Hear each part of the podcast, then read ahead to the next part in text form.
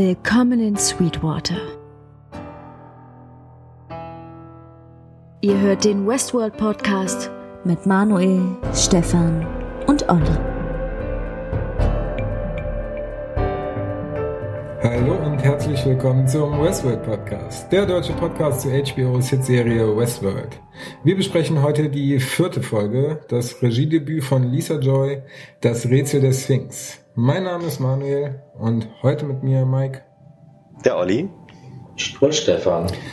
Sehr schön. Ja, wir hatten gerade ein wenig technische Schwierigkeiten, deswegen wird die Folge wahrscheinlich auch erst Donnerstag rauskommen. Mal gucken, wie schnell ich bin.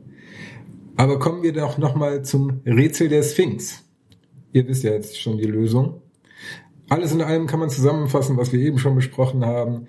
Das Rätsel der Sphinx ist ein, ein Rätsel, was von der Sphinx aufgestellt äh, wurde und nur Ödipus erraten hat. Und zwar ist, lautet das Rätsel, es ist am Morgen vierfüßig, am Mittag zweifüßig, am Abend dreifüßig. Von allen Geschöpfen wechselt es allein mit der Zahl seiner Füße. Aber eben wenn es die meisten Füße bewegt, sind Kraft und Schnelligkeit seine Glieder ihm am geringsten. Die Lösung des Rätsels ist der Mensch. Das haben wir ja eben schon mal besprochen. Und in der Folge dreht sich ja alles um den Menschen und die Unsterblichkeit. Habt ihr noch was dazu zu sagen? Wer hätte es gedacht? Ja, da wir das eben schon etwas vertieft hatten, kurz zusammenfassend zu letzter Folge, wo wir uns ja über den CGI-animierten Tiger äh, ein wenig ausgelassen haben, sind wir doch ganz froh, dass ähm, der animiert war und nicht wie ähm, die Elefanten, die nicht animiert waren. Da hat nämlich Peter ähm, direkt ein Statement verfasst und an HBO geschrieben, dass sie das nicht so super finden, denn der Elefant war schon mal in den Schlagzeilen, weil ihm Leid angetan worden ist, genau wie den Hosts und genau wie den Hosts auch nur zur Freude des Menschen, weil er dressiert worden ist für irgendeine Serie oder einen Film. Ich habe so ein bisschen das Gefühl, ich bin ein Host und befinde mich gerade in der Schleife. Nein. Ja, passt ja auch super ja. zur Folge. Passt super James zur Folge. Delos ähm, befindet sich ja auch in der Schleife und wir sehen ja auch häufiger die Szene in seinem Labor. Aber dazu kommen wir gleich. Vorher noch ganz kurz, äh, falls ihr euch an der Diskussion beteiligen wollt, ähm, Schreibt gerne an westworld-podcast.web.de und wir freuen uns natürlich auch über iTunes-Bewertungen oder sonstige Arten von Kontakt, in die ihr mit uns treten könnt. Aber dazu im Anschluss an die Besprechung nochmal mehr. Da die Folge sich dazu anbietet, sie in zwei Teilen zu besprechen, und zwar einmal den Handlungsstrang mit James Delos und Elsie und Bernard sowie dem Men in Black und Grace und Stubbs, wobei sich Grace ja später als jemand anders herausstellt. Und Lawrence. Und Lawrence natürlich, genau. Unser guter alter Freund. Haben wir uns entschieden, das aufzusplitten und fangen deshalb direkt mit der zweiten Szene an. Und da ich jetzt schon so viel gesprochen habe, möchte jemand die erste Szene mit dem Man in Black und Lawrence mal kurz darstellen. Ja, also ich habe mich auf jeden Fall bei, gefreut, beide wieder zusammen dann zu sehen irgendwie. Ähm, und sie reiten da ja irgendwie an so einer martialischen Szene vorbei und äh, dem MIB fällt, glaube ich, irgendwie auf, dass die Gleise in die falsche Richtung gehen. Äh, in welche Richtung müssten sie denn gehen, habe ich mich dann gefragt, Stefan. Oh, sehr gute Frage. Äh, Nach Glory? vermutlich, da soll es hingehen. Zumindest deutet ja vieles darauf hin, äh, in den Folgen, die wir bisher gesehen haben. Ja, ich habe das auch, also hätte ich jetzt auch gedacht nach Glory irgendwie. Ähm, aber scheinbar scheinen die Hosts eher daran interessiert zu sein, ihre äh, Art und Weise, wie sie äh, ihre Bahnstrecken bauen, ein bisschen anzupassen. Gott. Ohne also, wie krass das war. Ja, ist schon ein bisschen martialisch gewesen, ja. Und wie der eine dann dann schreit und dann, weiß ich nicht, da erstochen. Also es war schon huiuiui. Ähm, es hatte schon Sinn, dass ich den Jugendschutzpin eingeben musste. Best Guy. Dann sind vielleicht da wieder Gleishölzer, wer weiß warum. Ja. Also die Gleise, zumindest meinte der Man in Black, dass sie eigentlich nach Norden führen sollten und nicht nach Westen.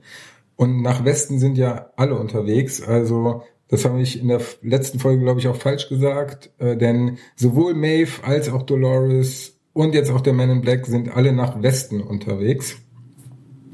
Und ja, offensichtlich der Handlungsstrang, den wahrscheinlich Ford schon äh, vor seinem Tod da äh, initiiert hat, gehen die Gleise auch nach Westen und der Man in Black sagt was in die Richtung, dass es dann wohl mehr als ein Mitspieler geben soll, außer ihm, der auf der Suche nach der Tür ist, vermutlich.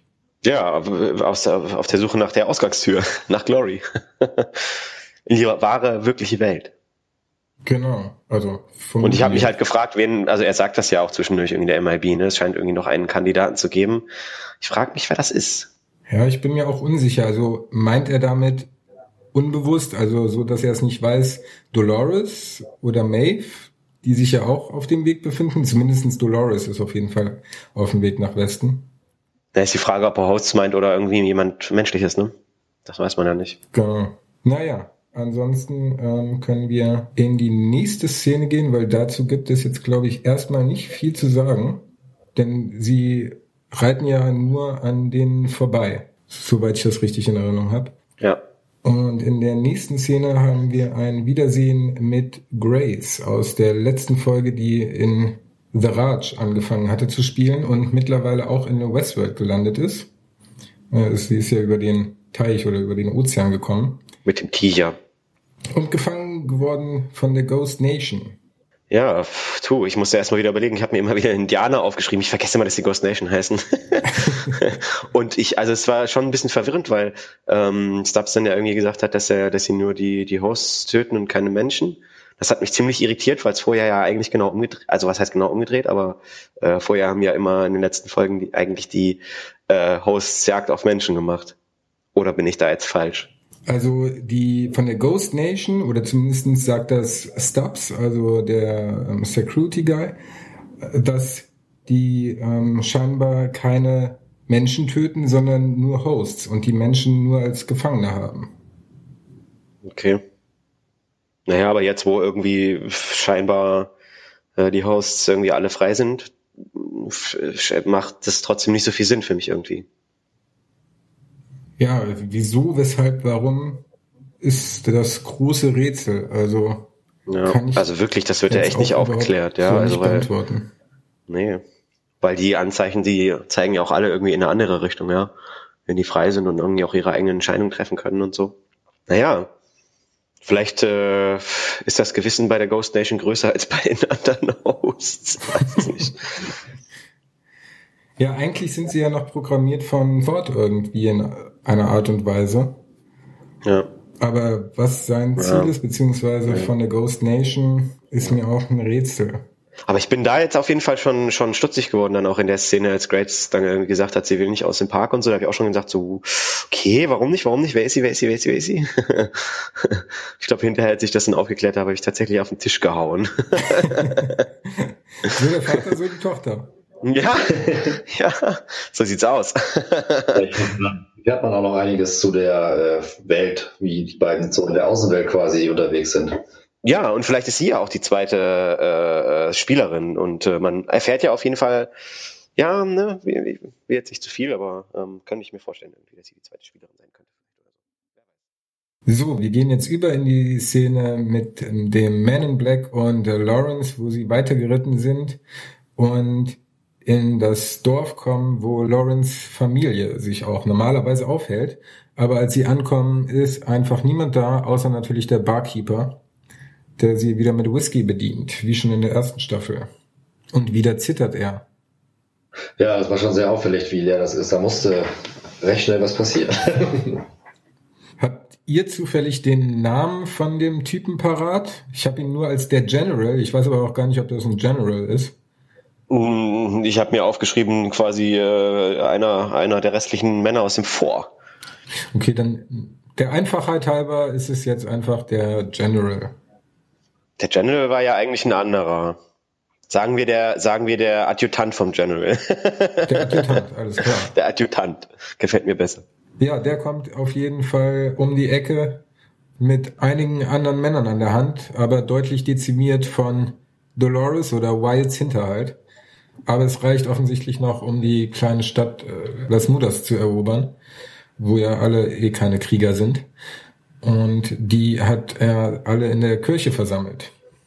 Und äh, terrorisiert sie und will wissen, wo die Waffen, wo ihr Waffen versteckt sind und sagt, dass sie, dass sie doch zu den Rebellen gehören würden und so und äh, terrorisiert Frauen und Kinder, das alte Arschloch.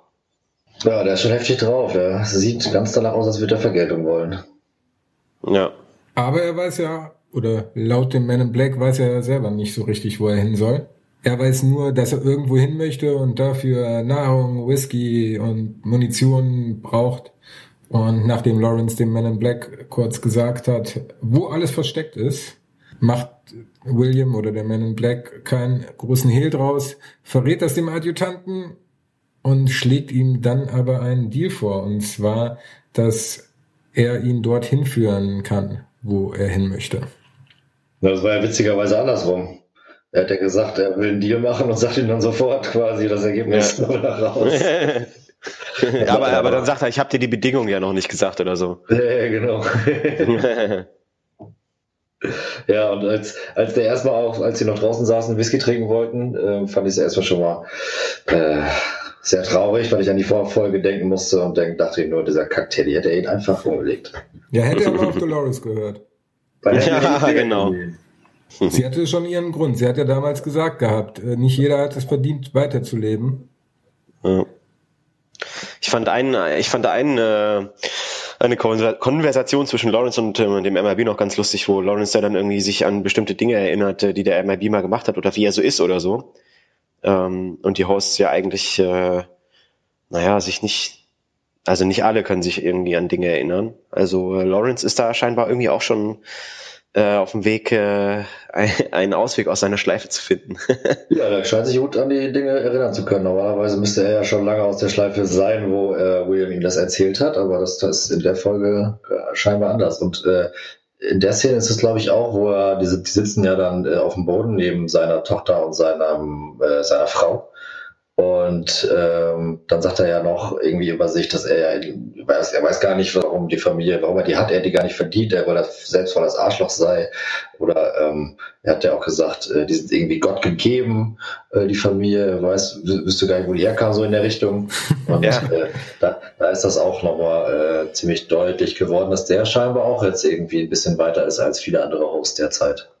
Das stimmt. Und in diesem Zuge erfährt man ja auch das erste Mal ein bisschen mehr über die Tochter des äh, schwarzen Mannes. Ja, was denn? Äh, naja, der MRB sagt doch, dass äh, sich seine Tochter freuen würde, wenn er erschossen werden würde. Stimmt, richtig.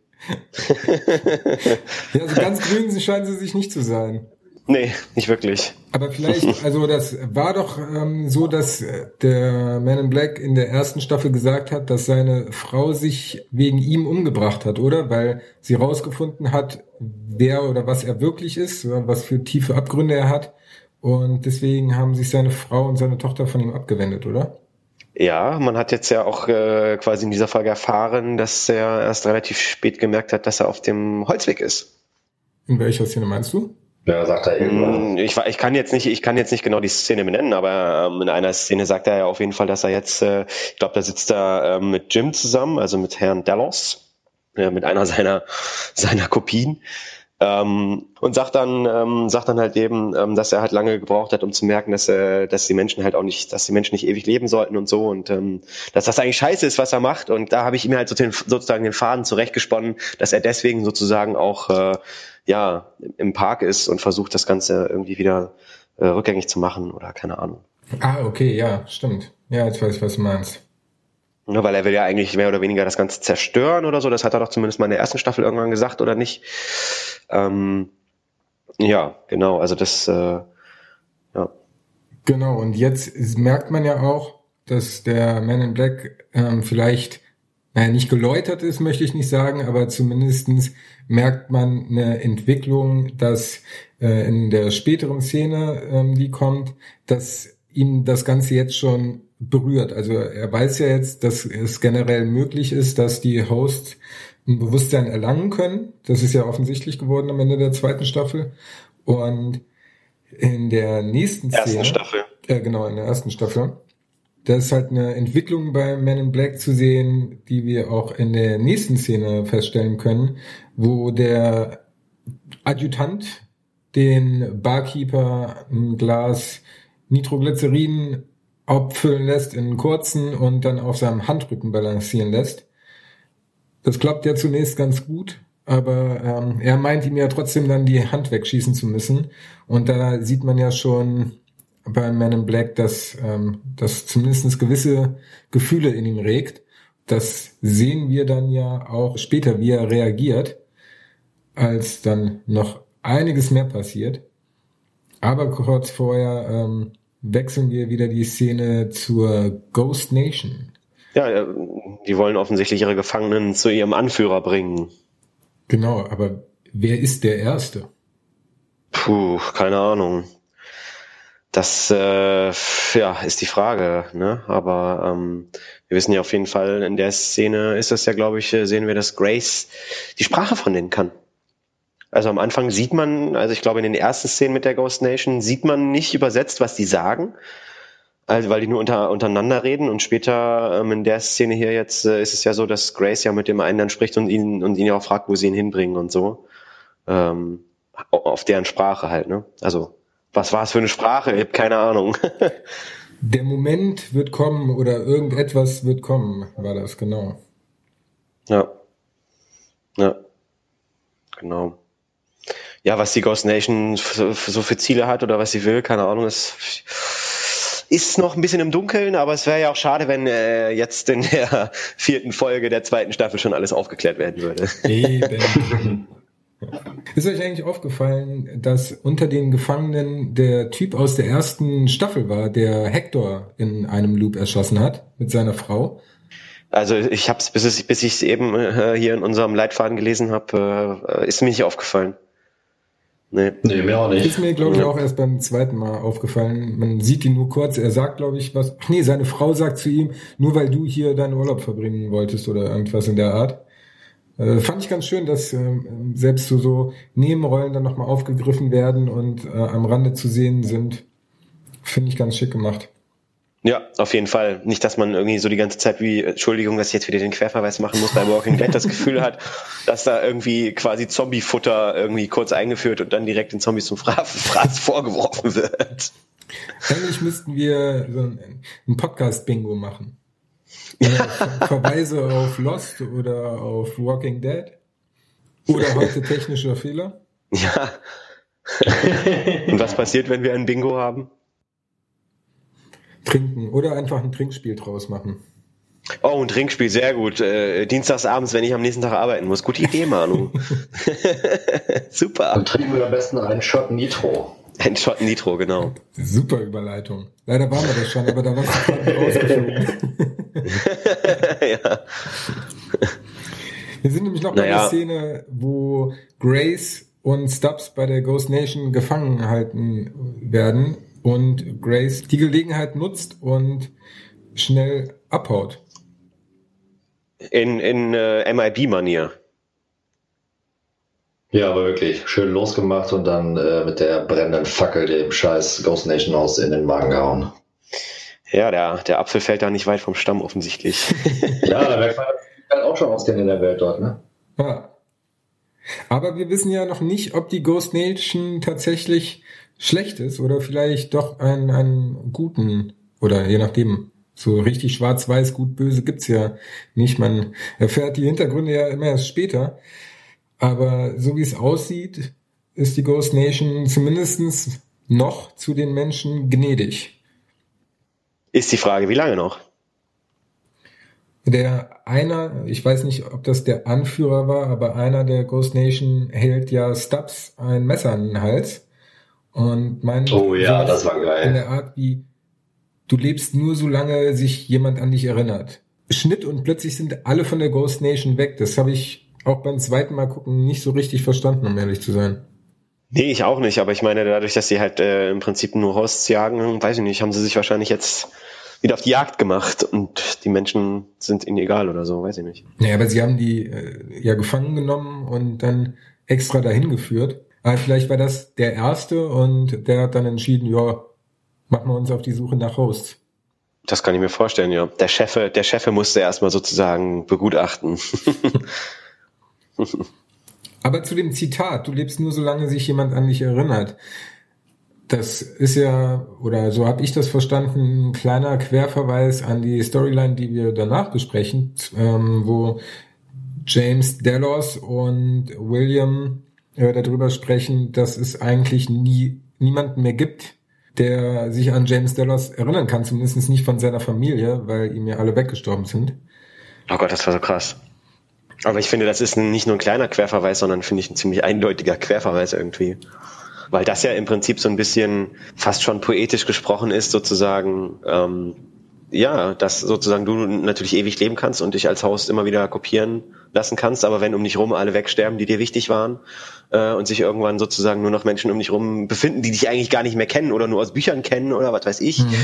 ähm, ist dann auch die Frage, ob das noch ein lebenswertes Leben dann ist, ja. Also ähm, wenn das nicht alle, also wenn jetzt sozusagen die Technologie nicht auf alle Menschen dann übertragbar wäre, jetzt in Anführungszeichen, sage ich mal, ja, und nicht nur auf James Delos. Ja. Weil dann ist es ja schon wieder was anderes. Oder wäre es was anderes. Wusstet ihr eigentlich schon in der ersten Szene, die wir da gesehen haben mit ihm, dass äh, er da ein Host ist? In der ersten Szene wusste ich es auf jeden Fall nicht, nee. Nein. Ich hab's geahnt, aber hm, nee. Nee, muss ich auch sagen, das war, äh, wäre, glaube ich, zu erkennen gewesen, wenn man sich ja genau umgeguckt hätte. Hätte aber auch einfach sein können, dass es ein extrem luxuriöses Apartment, in welcher Art auch immer ist. Na, ich ähm. ich habe gedacht, irgendwie, weil er ist ja, äh, man hat ja gesehen, dass er irgendwie was hat, äh, krank ist. Was hat er? Ja, Krebs, wissen wir das, was er hatte? Woran er gestorben ist? Ähm, ich habe halt gedacht, die versuchen mhm. da irgendwie alles Menschenmögliche, um ihn halt zu heilen oder so, ne? Dass er da irgendwie auch so einer, was weiß ich, wie teuren Klinik ist, wo er halt versucht wird, wieder äh, zu gesunden. Ja, habe ich auch gedacht. Am Anfang. Ich glaube, wenn man die Szene einfach nur so sieht und sie dann direkt besprechen würde, dann würde man vielleicht drauf kommen. Aber da es dann ja direkt weiter getaktet wird, hatte ich auch oder habe ich gar nicht so die Möglichkeit drüber nachzudenken. Deswegen finde ich das im Nachgang immer ganz schön. Aber in dem Fall wurde es ja ohnehin direkt aufgelöst. Was ich auch mal eine positive Abwechslung finde, dass nicht nur ja. Fragen äh, aufgestellt werden, sondern tatsächlich auch mal beantwortet werden. Auf jeden Fall. Und das war ja eine ziemlich krasse, wichtige Frage halt auch, weil ja einfach man sich die ganze Zeit so gedacht hat, was, was machen die da? Weil das Labor hat man ja auch vorher schon gesehen und diese komischen Drohnen oder wie nennen sie sie? Ja. Ähm, ähm, man hat das ja alles schon vorher gesehen und es hat so viele Fragen aufgeworfen und wir haben ja immer schon wieder eigentlich aber auch immer dann ähm, eher in Verbindung mit Ford äh, gefachsimpelt oder die Theorie aufgestellt, dass sie sich irgendwie kopieren lassen. Ja, und wir wissen ja nun, dass es bei unserem lieben Bernat halt äh, ähnlich gelaufen ist. Ähm, und äh, er aber, keine Ahnung, oder eine Version von ihm ähm, in dieser Folge aber dann tatsächlich, äh, ja, auch ausbricht, aber da kommen wir auch gleich noch zu. Wir müssen erstmal wieder zum, zum MIB und zu Lawrence zurück. Genau, lasst uns noch die letzten zwei Szenen mit dem Man in Black, Lawrence und dem Adjutanten besprechen. Und zwar ist es in der nächsten Szene, befinden sie sich noch in dem Ort und ja, der Adjutant, der Adjutant hat sich total bescheuert. Der General war cooler. Naja, egal. Ähm, auf jeden Fall lässt der Lawrence verprügeln und ja, zieht er seine Show ab, zeigt, dass er der Chef ist und setzt sich dann irgendwann zum Man in Black rein in die Hütte und trinkt mit ihm noch einen Whisky und sie unterhalten sich ein bisschen über, naja, nicht Gott und die Welt, aber über den Tod und wie nah er doch dem Tod steht und dass er ihn ja ausgetrickst hat oder so ähnlich. Muss ich eben nachgucken? Weil er, er wurde ja von Dolores getötet und sie hat ihn wieder aufgeweckt. Dadurch fühlt er sich jetzt unsterblich, obwohl er damit nichts zu tun hat. Ja, er hat einfach quasi den Sinn, den Sinn dahinter oder, oder das größere Ganze dahinter offensichtlich noch nicht verstanden. obwohl er eigentlich mit der Nase drauf gestoßen wurde. Also ich meine, mehr kann man ja nicht machen. Ne? Also das muss ja auch äh, Wyatt klar gewesen sein. Ich nenne sie jetzt nur noch Wyatt. Wyatt.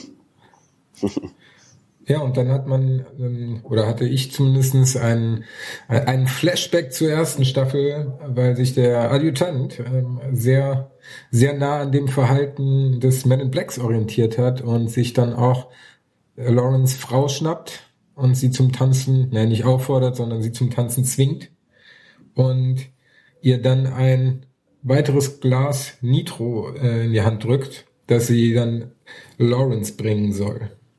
Ja, und ähm, der MIB aber offensichtlich die ganze Zeit schon einen gewissen Plan verfolgt hat. Wie geil er sich umgeguckt hat, diese Szene war so geil. Ja. eins nach dem anderen, ja. so äh, eins und eins zusammenzählt quasi und so weiter. Und äh, irgendwann dann vermutlich zuschlägt. Da hat man dann endlich mal wieder den MIB in, in, in äh, klassischer MIB-Action gesehen. er hat ja auch ein Flashback an seine Frau, wie er sie gefunden hat, wo er die Treppen hochrennt und dann seine Frau in der Badewanne findet, wie sie sich selbst umgebracht hat. Ja. Und ich glaube, das war so ein bisschen ausschlaggebend, dass er sich in dieser Folge verstärkt dran erinnert, eventuell auch durch das Gespräch mit James Delos zu der zeitlichen Einordnung kommen wir danach nochmal. Auf jeden Fall wird ihm bewusst, dass ähm, oder ihm wird bewusst, dass er sich vielleicht ändern möchte oder ob er einfach nur das Spiel weiterspielen möchte und die zur Tür gelangen will. Wie ihr schon gesagt habt, macht er, egal aus welchen Motiven auch immer, ähm, sagt er jetzt dem Adjutanten den Kampf an und metzelt im Regen ziemlich schnell alle nieder. Wird aber selbst, glaube ich, auch getroffen, oder? Also ich hatte das Gefühl, dass er auch getroffen wurde, auf jeden Fall.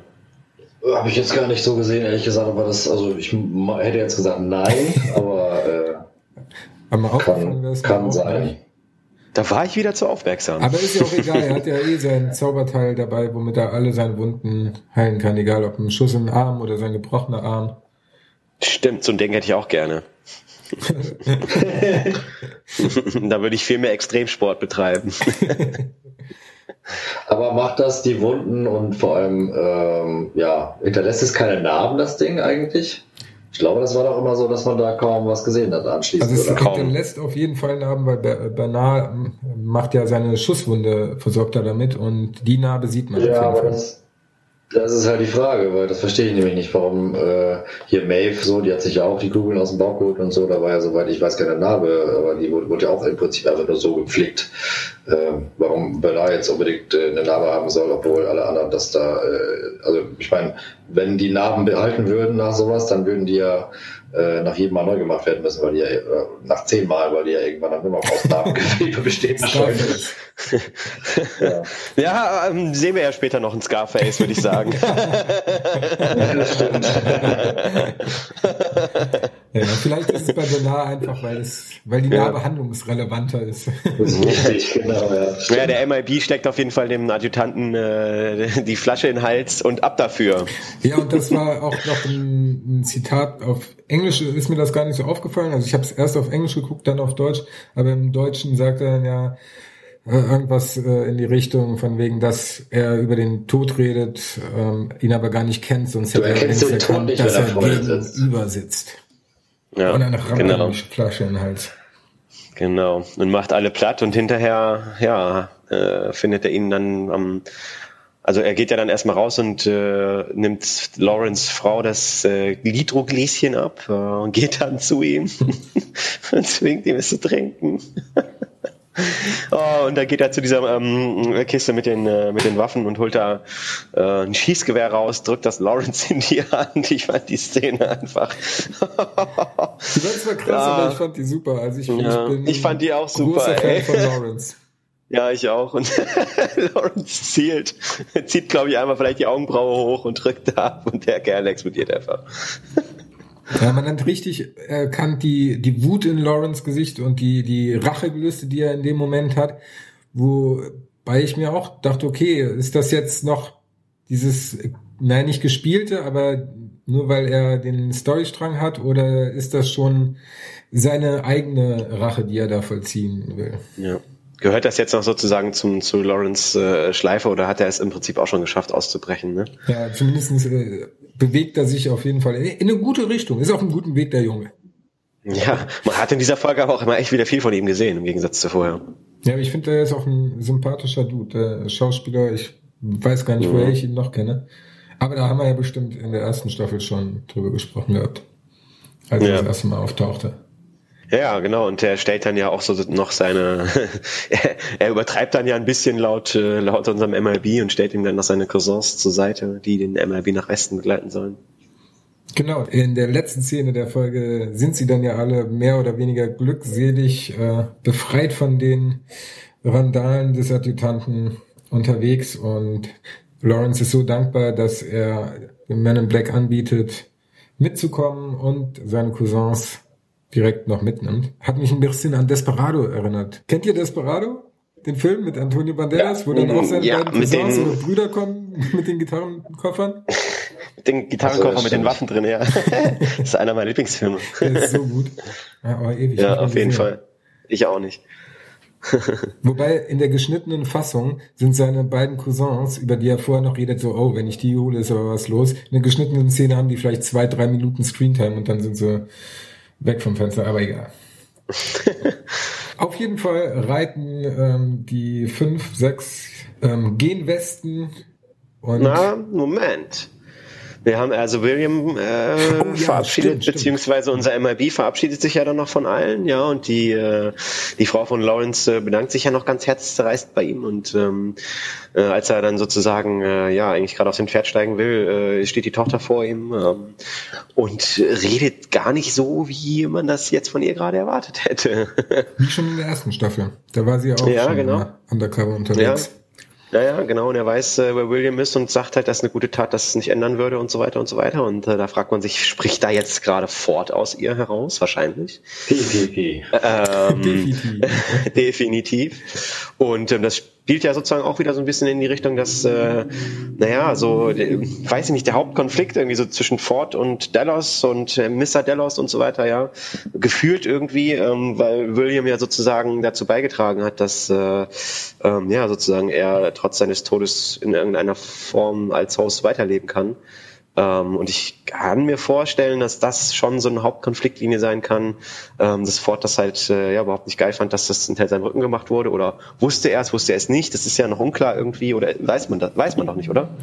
Naja, zumindestens Bernard war ja selber daran beteiligt oder zumindestens war er innerhalb dieses Labors. Er wusste, dass es existiert und dadurch, dass es Bernard weiß, müsste es Ford auch gewusst haben.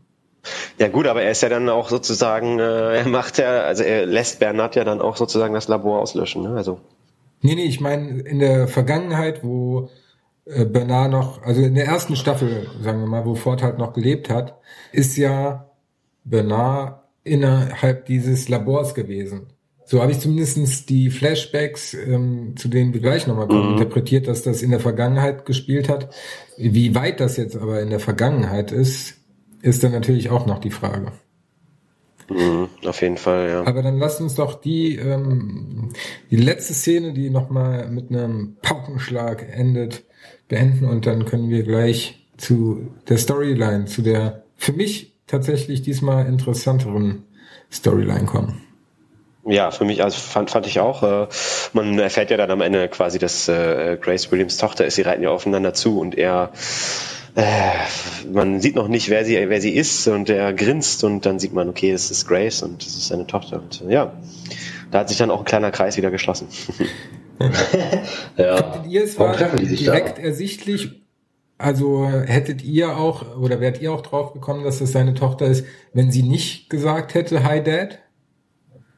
Mm, boah, das kann ich nicht sagen, weil es ja nicht passiert ist. ja, aber ich habe ja mit Christine geguckt und sie meinte, oh, das war jetzt nicht notwendig gewesen. Das war mir jetzt schon klar. Und ich muss sagen, ich glaube, so hundertprozentig klar wäre es mir nicht gewesen. Vor allen Dingen, weil sie mm. in der letzten Folge als Grace zumindest äh, in den Credits aufgeführt worden ist. Und da der Man in Black in der ersten Staffel gesagt hat, dass seine Tochter Emily heißt, dachte ich, dass es zwei verschiedene Personen sind. Ja. Ja, aber woher sollte man, also was hat deine Freundin denn gesagt, was äh, der Grund dafür ist, dass sie das schon wusste? Dass sie einfach unheimlich clever ist. Oh, ja. Sehr gut. Ja, keine Ahnung, da haben wir nicht mehr äh, drüber gesprochen. Sie meinte nur, das hätte sie jetzt nicht unbedingt mehr gebraucht gehabt. Ja, es sah ja tatsächlich so aus, als wäre das in irgendeiner Weise gewollt gewesen. Ich meine, erstens, warum treffen sie sich mitten in der Wüste irgendwo? Also, wie hoch ist die Wahrscheinlichkeit? Und zweitens, zweitens ist es ja scheinbar auch nicht so gewesen, dass es ihr äh, Plan von Anfang an war, weil sie ja im Prinzip äh, vom Tiger geflogen ist. Ja, aber Stefan, komm, wir gucken hier immer noch eine Serie, jetzt fangen hier nicht an mit Wahrscheinlichkeiten. naja, aber das, ist schon eine gute Frage, weil ich meine, sie ist ja durch Zufall äh, nach Westworld gekommen. Ja, das stimmt. Naja, vielleicht auch entsprechend nicht, weil es kann ja dann tatsächlich sein, sie waren ja in der Ecke. Äh, so, so weit wäre es ja auch nicht gewesen bis zu dieser Grenze, wenn sie nicht überrascht worden wäre von diesem einen Host. Also vielleicht war es ihr Plan von Anfang an, diese Grenze zu finden und deswegen ist sie schon so lange da, um, um diese Grenze zu finden. Ah, das ist eine gute Theorie, Stefan. Ja. I got it. Cut. so, nach einer kurzen Pause melden wir uns zurück und fangen jetzt wieder ganz von vorne an. Und zwar mit der ersten Szene, wo wir als allererstes einen Plattenspieler sehen mit mega stylischen Platten. Ähm, und ein Lied gespielt wird, ich habe mir aber nicht rausgeschrieben, welches. Ist ja auch egal. Auf jeden Fall wird ähm, schwenkt die Kamera durch einen, Wohnraum und es sind sehr viele runde Sachen zu erkennen. Und ähm, das hat so ein bisschen, habe ich auch im Nachhinein gelesen, von Lisa Joy wurde ja ähm, das erste Mal Regie geführt und sie hat das extra so aufgebaut, dass alles rund ist, dass das sozusagen schon einen Hinweis darauf gibt, dass das ein Host ist, den wir auf dem Rad sehen, der sich in einer Schleife bewegt. Ja, also ich finde ähm, diese erste Szene auch total krass, weil man dann im Prinzip mal so ein bisschen so diesen diesen typischen Tagesablauf mitkriegt, den er da dann immer so durchlebt irgendwie äh, da tagtäglich, weil auch immer wie viel Tagen er das schafft dann. Ähm, und er sieht, man sieht ihn zwischendurch dann irgendwie auch, man erfährt, dass er Jim heißt, man sieht ihn im Kabel am Kopf auf jeden Fall, ähm, man sieht ihm auf jeden Fall. ähm, naja, beim, beim, beim Selbstkoitus. Deswegen habe ich mir auf jeden Fall hier ganz groß die Gitter aufgeschrieben, da musste ich sehr drüber, sehr drüber schmunzeln, fand ich sehr lustig auf jeden Fall. Ähm, und dann sieht man ihn aber auch wiederum irgendwie dann äh, in der nächsten Szene dann, ähm, wie er anfängt zu zittern irgendwie. Ähm, die Szene hat mich auch stark an die äh, Szene bei Lost erinnert, wo man ja auch äh, in dem Bunker die eine Szene hatte mit Desmond. Stimmt, stimmt, stimmt. Da sah man ja, wie er dann tatsächlich, oder dass da unten jemand ist und wie er dann natürlich so seinen Tag verbringt. Aber wenn du die ganze Zeit so ein beschränkten, so, so ein, ja, mittlerweile, wie alt ist die? Ich glaube, da spoilert man nichts mehr. Ich werde sie auch nicht mehr gucken. Ja, ich werde sie auch nicht mehr gucken. Aber auch hier mal wieder die alltägliche, allpodcastliche Empfehlung, do it. ja, ich habe. Boah. Der Weg ist ja, Jungs. Meine Zeit ist begrenzt, ey. Dann nehme ich lieber mit euch zu, zu Westworld einen Podcast auf. Ja. Ähm, wie war die Frage? Ob dich das auch an die Szene erinnert hat. Aber Ach so, ja, hat mich sehr daran erinnert. Er hat ja. mir nur keine äh, Nummern aufgeschrieben. Naja, und dann äh, kriegt er ja schon Besuch, eine Stimme sagt ihm, er hat Besuch. Ihm wird gesagt, dass äh, William jetzt da ist, oder beziehungsweise, dass jemand da ist und dann empfängt er William, der direkt mit einer Flasche Whisky reinkommt und sie sich hinsetzen und ja, erstmal mehr oder weniger einfach reden, was man in der Situation zumindest noch denkt, was ein normales Gespräch ist. Da kommt auch direkt das Zitat von Jim, wenn du den Teufel reinlegen willst, musst du Opfer bringen. Tja. Ja, und äh, scheinbar äh, führen sie ja dort ein Gespräch, was äh, regelmäßig mal gemacht wird, um gegebenenfalls äh, Abweichungen, also das erklärt er ja zumindest fast schon so, dass ähm, ein, ein Gespräch geführt wird und äh, dann sagt der äh, Jim ja, ja klar, bring ihn her oder so und ja, ich bin der, mit dem du das Gespräch führst, sagt William dann im Prinzip. Und äh, fand ich auch irgendwie schon wieder herrlich. Und irgendwie finde ich auch, so wie äh, der Darsteller von William das halt spielt, ist das auch irgendwie, also diese glasigen, kleinen, zusammengezogenen Augen und das Erhabene, sag ich mal, ist ja wirklich unantastbar, wie er da vor ihm sitzt, so ungefähr. Äh, Finde ich schon irgendwie cool gespielt und irgendwie schon äh, auch etwas anders als wie wir ihn natürlich mal kennengelernt haben, aber auch ja. in seinen verschiedenen Phasen der, der äh, gut oder böse Struktur, sag ich mal, äh, ist er so wie er jetzt ist oder in der Szene ist er nochmal irgendwie anders. Da ist er schon wieder so ein bisschen näher an dem äh, alten Dallas im Prinzip dran vom Charakter, würde ich sagen. Er hat halt so ein Understatement irgendwie ne, und tritt halt da mit so einer gewissen äh, Art und Weise auf, die ja auch schon, finde ich, so ein bisschen Hinweis darauf gibt, dass das, äh, naja, nicht der, der echte Herr Dallas aus Fleisch und Blut ist und auch nicht der, der William, den wir sonst so kennengelernt haben eigentlich. Ich fand, dass William dort schon deutlich eine Entwicklung durchgemacht hat von dem William, den wir in der ersten Staffel kennengelernt haben, der noch sehr naiv an die ganze Sache rangegangen ist, bis zu ähm, hin zum Man in Black, der ja äh, komplett abgebrüht ist. Und das ist jetzt ähm, vermutlich auch, wenn wir zur zeitlichen Einordnung kommen, spielt es ja definitiv nach der ersten Staffel oder zumindestens die spätere Konversation, äh, wie wir sehen, ähm, zehn Jahre danach.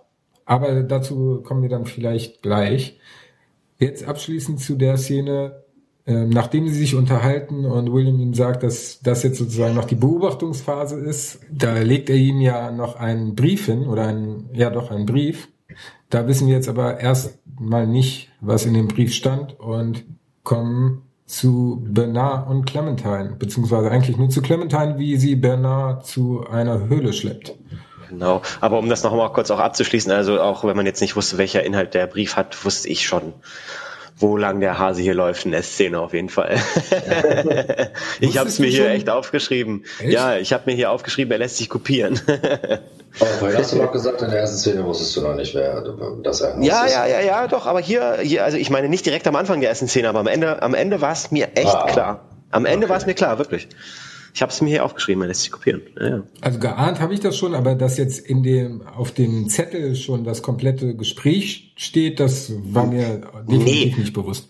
Nein, das Detail, also das, dieses Detail, das war mir jetzt auch nicht klar, aber mir war halt schon klar, dass er sich halt irgendwie hat kopieren lassen irgendwie. Ne? Ja, also okay, ja. Das, das, das konnte ich, das, das habe ich da schon, schon irgendwie, das habe ich gewusst an der Stelle. Ja. Naja. Dafür bist ja. du auch ein Doktor. Drolli. Drolli. Ja, genau. In der nächsten Szene sieht man dann, äh, ich habe erstmal, musste erstmal wieder überlegen, oh, wie heißt du denn jetzt nochmal, wie heißt du denn jetzt nochmal? Und erst als Bernard dann Clem gesagt hat, äh, äh, wusste ich, äh, ach ja, stimmt, Clem. ja, und dann kommen wir endlich zu einem Wiedersehen mit einem Charakter, den wir seit langer Zeit, ich weiß gar nicht wann, aber Mitte der ersten Staffel galt Elsie dann als verschwunden, beziehungsweise ich dachte tatsächlich, dass sie eigentlich tot wäre, aber im Anschluss an die erste Staffel hat man ja noch irgendwie was nachgereicht, dass sie ein Signal gesendet hat aus dem Park irgendwo. Und scheinbar hatte Bernard sie in der Höhle mit ein paar Powerriegeln und einem Eimer an der Kette festgehalten gehabt. Jetzt nochmal kurzer Sprung zurück. Ähm, wir haben doch aber gesehen, wie Bernard sie quasi im Schwitzkasten hält oder so, im Würgegriff. Haben wir. Ja. Gut. In dem okay. Keller. Genau. So, und äh, jetzt liegt sie da, hat äh, sehr viele Packungen von irgendwelchen komischen Energieriegeln um sich herum und ist angekettet. Ja. Ich war, ja, ich stelle jetzt Wie mal wieder. Wie ist das jetzt her? Ja, ich stelle jetzt auch mal die Frage, also ich meine, ohne Wasser, ich meine, Wasser brauchst du ja auch irgendwie, oder? Also, ja.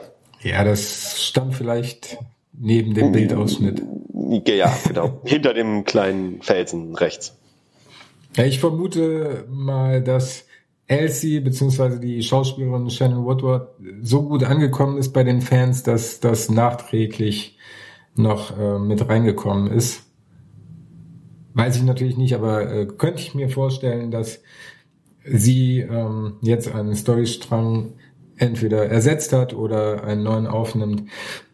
Man muss einfach hinnehmen, dass sie jetzt, egal wie viele Tage da vergangen sind, ähm, das relativ unbeschadet äh, überlebt hat und sie sah ja jetzt auch nicht wirklich zerzaust aus. Ähm, Frisur sah es gut, äh, war ja auch alles, alles als wenn nichts passiert wäre. Aber gut, das äh, muss man so hinnehmen. Hat mich jetzt nicht derart gestört. Meine, meine Freude hat überwiegt. Meine auch, meine auch. Und ich meine, man kann auf jeden Fall ja auch nicht sagen, dass sie aussah wie Tom Hanks in Castaway. Bingo! Aber fandet ihr es denn nicht so, dass, ähm, ja, wie soll ich sagen, Bernard hat doch bestimmt damals den Auftrag bekommen, dann sie eigentlich zu töten, oder nicht? Meint ihr denn, dass er dann doch schon so weit fortgeschritten war in seiner Psycho Psychenbildung, dass er dann das einfach nicht getan hat und sie entsprechend so zurückgelassen haben, wie wir sie jetzt quasi vorgefunden haben? Das glaube ich ja, weil er ja jetzt auch dann ähm, später ja dann auch klarstellt, das ähm, kommt ja dann, glaube ich, relativ am Ende von dem, von dem Handlungsstrang, ähm, dass er ähm, ja seine eigenen Entscheidungen treffen kann und sie darum bittet, ihm eine Chance zu geben. Das kommt relativ am Ende des, äh, des Handlungsstrangs, deswegen ist es jetzt ein bisschen vorgegriffen. Aber das finde ich ist ja ein, ein Anzeichen dafür, dass es äh, dann vielleicht äh, in der ersten Staffel auch so gewesen ist, dass er sie dann quasi einfach nur irgendwie an einen entlegenen Ort gebracht hat, ihr ein bisschen Essen dagelassen hat. Ähm, Na, naja, aber zumindest, zumindest bei dem, was du meinst, sagt er ja aber auch, dass äh, den eindeutigen Grund dafür, warum er jetzt so ist und nicht äh, nur das tut, was man ihm quasi äh, vorgibt. Ja. Äh, und zwar, dass das Ford entsprechend äh, tot, ist. tot ist und da entsprechend äh, Vorsorge getroffen hat. Ja, stimmt, hast du recht. Aber ja. hat er nicht auch, nachdem er Elsie verschleppt hat, noch Theresa umgebracht oder war das vorher? Puh, das weiß ich nicht mehr. Ich auch nicht mehr. Aber Theresa wurde ja relativ spät, ich glaube in Folge 7 oder 8 umgebracht, oder? Ja, ja deutlich später als sie, hätte ich jetzt auch gesagt. Ja. Naja, sie, sie waren ja, die hatten ja Liebschaft zusammen, die beiden, ne? Ja, von daher würde ich sagen, dass wenn Theresa zu einem späteren Zeitpunkt umgebracht worden ist, dass das der Plan von Ford war, dass Elsie nur verschleppt wird mhm. und nicht umgebracht. Werden wir so. vielleicht noch erfahren. Naja, auf jeden Fall ein sagt er ja dann auch in der Konversation mit ihr irgendwie, dass Ford offensichtlich ein Szenario äh, geschrieben hat und alle Hosts jetzt äh, äh, frei sind und ohne Regeln sind irgendwie und äh, tun können, was sie wollen irgendwie. Um, und versuchen können, aus ihrer Handlungsschleife auszubrechen. Das fand ich auch ganz krass, ne? weil wir auch immer darüber diskutiert haben, irgendwie, äh, ne, welche Hosts sind jetzt schon irgendwie auf den Weg, ein Bewusstsein zu entwickeln und wie ist das jetzt überhaupt? Sind die jetzt alle frei oder sind dann doch noch nicht alle frei irgendwie? Aber damit ist es ja eigentlich beantwortet, oder? Nein, zumindest in dem Sinne, dass zwar alle frei sind und tun und machen können, was sie wollen, aber trotzdem nicht ihrer selbst bewusst sind. Also ja. sie haben kein Bewusstsein, können aber Leute erschießen. Ja. Beispielsweise. Ja. Naja, und. Oder? Also ja. so habe ich das aufgefasst. Ja, ja, genau. Ja. Dass die Grenze quasi weg ist, dass sie auf Menschen nicht schießen können und auch ihre Waffen dabei nichts ausrichten irgendwie dran. Ne? Hm. Naja, auf jeden Fall. Naja, und dann ist ja so, dass irgendwie äh, Bernard noch an den Leiden seines, äh, seines Kopfschusses zu leiden hat. Wer hätte es ihm auch verdenken können? Dass sowas ein bisschen Kopfschmerzen macht. Oder? Ja, er sackt zusammen ja. und dann kommt ein, ein, ein Flashback oder eine Collage an schnell geschnittenen Bildern zu naja, diese Milch, dieser Flüssigkeit, äh, in der die Hosts ähm, erschaffen werden, wo dann Blut reintropft und äh, diese Drohnen, Drohnen, die äh, mit Augen hantieren oder die hinfallen.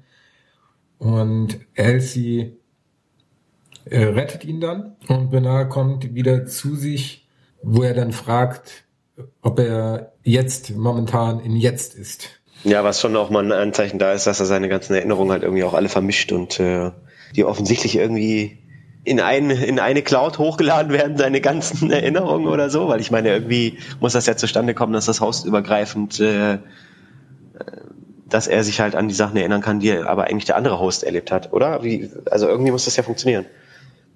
Ja, ich habe mich ja auch gefragt, ob es halt dann verschiedene Hosts gibt, die rumlaufen, wo das dann aber im Prinzip eine Person ist und wie du schon sagtest, so geregelt ist, dass es alles in einen, sagen wir mal vereinfacht, Ordner hochgeladen wird, wo dann alles gespeichert wird.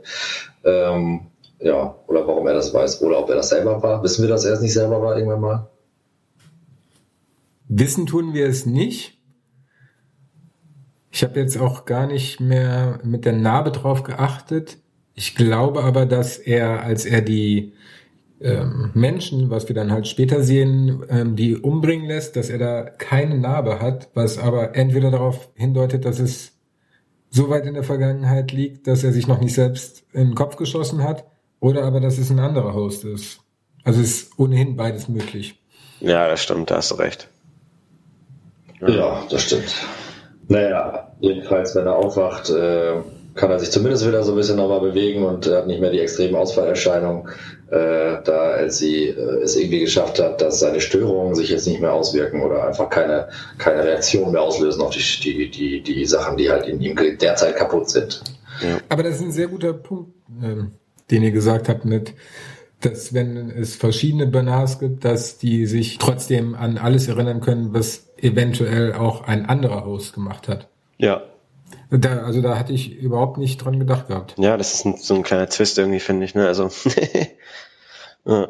Ja, ist ja im Prinzip so. Ich meine, wenn die auch mal so kaputt sind, dass sie neu erstellt werden müssen, dann äh, haben die ja scheinbar, wie wir jetzt an, an ich nenne sie jetzt auch gerne Wyatt, ehrlich gesagt, äh, äh, denken, dass, dass sie ja auch über Jahre und Jahrzehnte entsprechend alles weiß, was da passiert ist. Und äh, ja, daher muss das zumindest möglich sein. Ob die jetzt dann tatsächlich parallel auch rumlaufen oder nur eins nach dem anderen, sag ich mal, äh, scheint dann vielleicht keinen Unterschied zu machen. Ja, aber das hinkt jetzt schon ein bisschen, weil Stefan, ähm, es, es gibt doch nur eine Dolores, oder nicht? Also ich meine.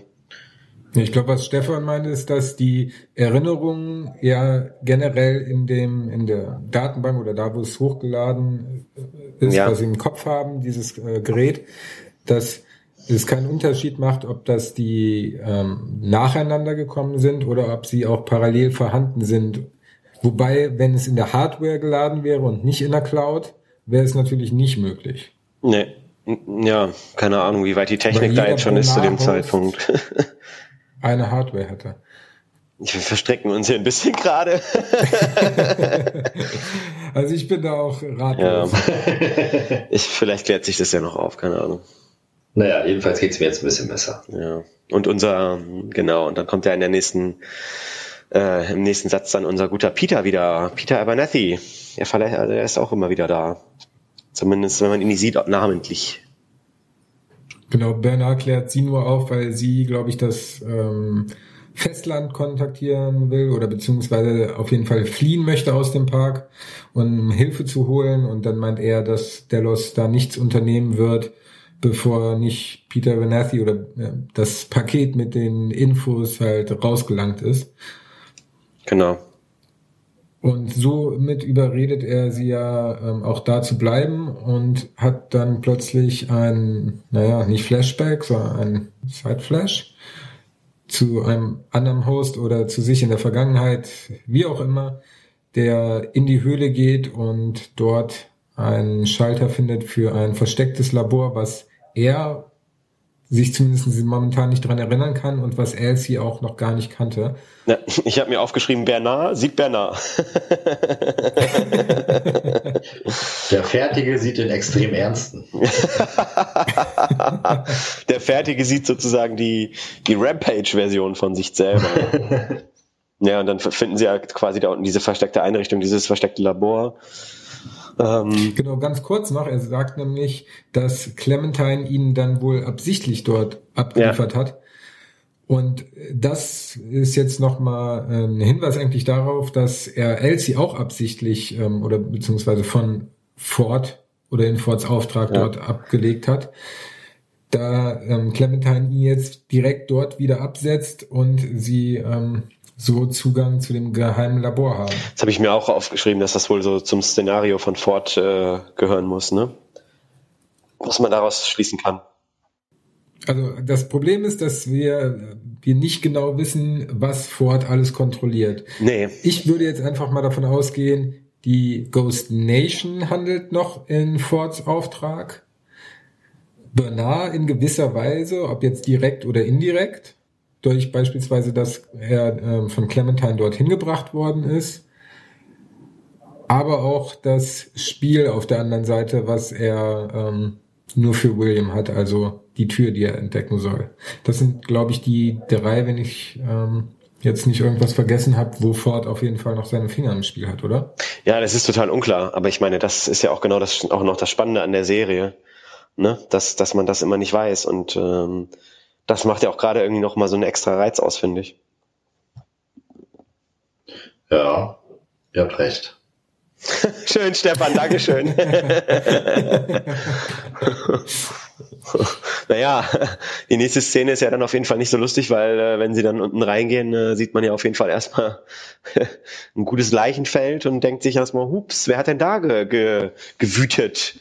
Gewütet. Und es man sieht tatsächlich keinen, ne? Da liegen durchbohrte Leute rum. Und vor allem Elsie, die ja im Prinzip das noch gar nicht gewohnt ist, was wir ja bisher schon gewohnt sind, weil sie ja äh, da die ganze Zeit noch rumlag. ja. Das gibt's auch gar nicht. Da liegen durch, durchbohrte ja, Leute. Fand ich tatsächlich auch. Das war sehr schnell abgehandelt. Also dafür, dass die Hosts die Kontrolle übernommen haben und Menschen umbringen, wirkt sie definitiv sehr gefasst, ja. Ja, vor allem da sie ja später im Prinzip auch nochmal sagt, dass sie eigentlich den Leuten oder programmierten Menschen äh, eher vertraut als den oder lieber mag als normale Menschen so in der Richtung. Und äh, ja. Naja, jedenfalls äh, bricht er ja da mehr oder weniger zusammen. Und da habe ich mir noch aufgeschrieben, dass sie sehr fürsorglich war, obwohl sie ja eigentlich noch, äh, ja, oder ganz genau weiß, dass er, nee, weiß sie das? Doch, sie weiß natürlich, dass er schon ein Haus ist, so rum. Ja schön ruhig bleiben, alles wird gut, so in der Richtung, sagt sie dann zu ihm, als er da auf die Trage fliegt oder sich legt. Ja, ja, nee, ich hatte kurz vergessen, äh, sie, sie hat es ja vorher schon programmiert, also alles gut. Genau, aber da erfährt sie, dass Ford auch mittlerweile schon gestorben ist. Was aber ja nichts zu heißen hat, also nicht in dem Sinne, dass er nicht vielleicht doch noch Einfluss auf Bernard hat. Das weiß man nicht. Aber das ist ja schon wieder der äh, andere Twist halt, ne? Dass man nicht weiß, wie viel ist jetzt eigentlich noch von Ford da und wie viel nicht. Ja.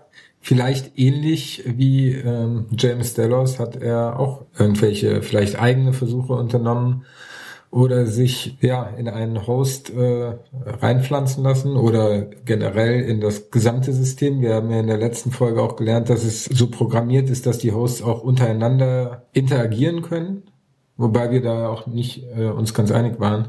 Meiner Meinung nach war es ja ohnehin so, dass sie einfach vielleicht in ihrer näheren Umgebung einfach nur rumfragen. Aber eigentlich sollte es nur die Überleitung zur nächsten Szene mit James Delos wieder sein.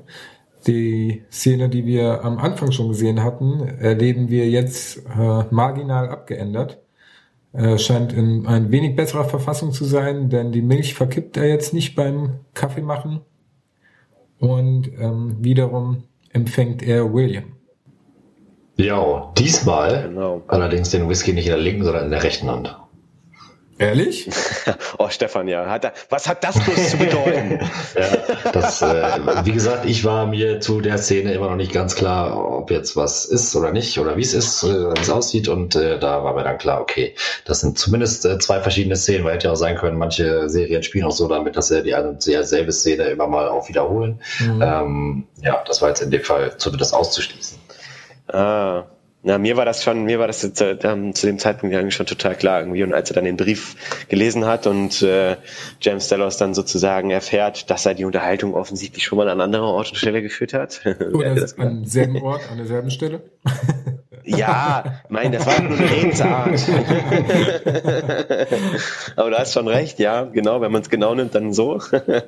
ähm, und äh, ja, er fragt ihn dann diese berühmte Frage irgendwie, äh, ich habe es nicht geschafft, oder irgendwie so, ne? Sowas genau. fragt er ihn, ne? Also das ist ja. doch dann immer wieder ein, das wiederholt sich auch immer wieder, ne?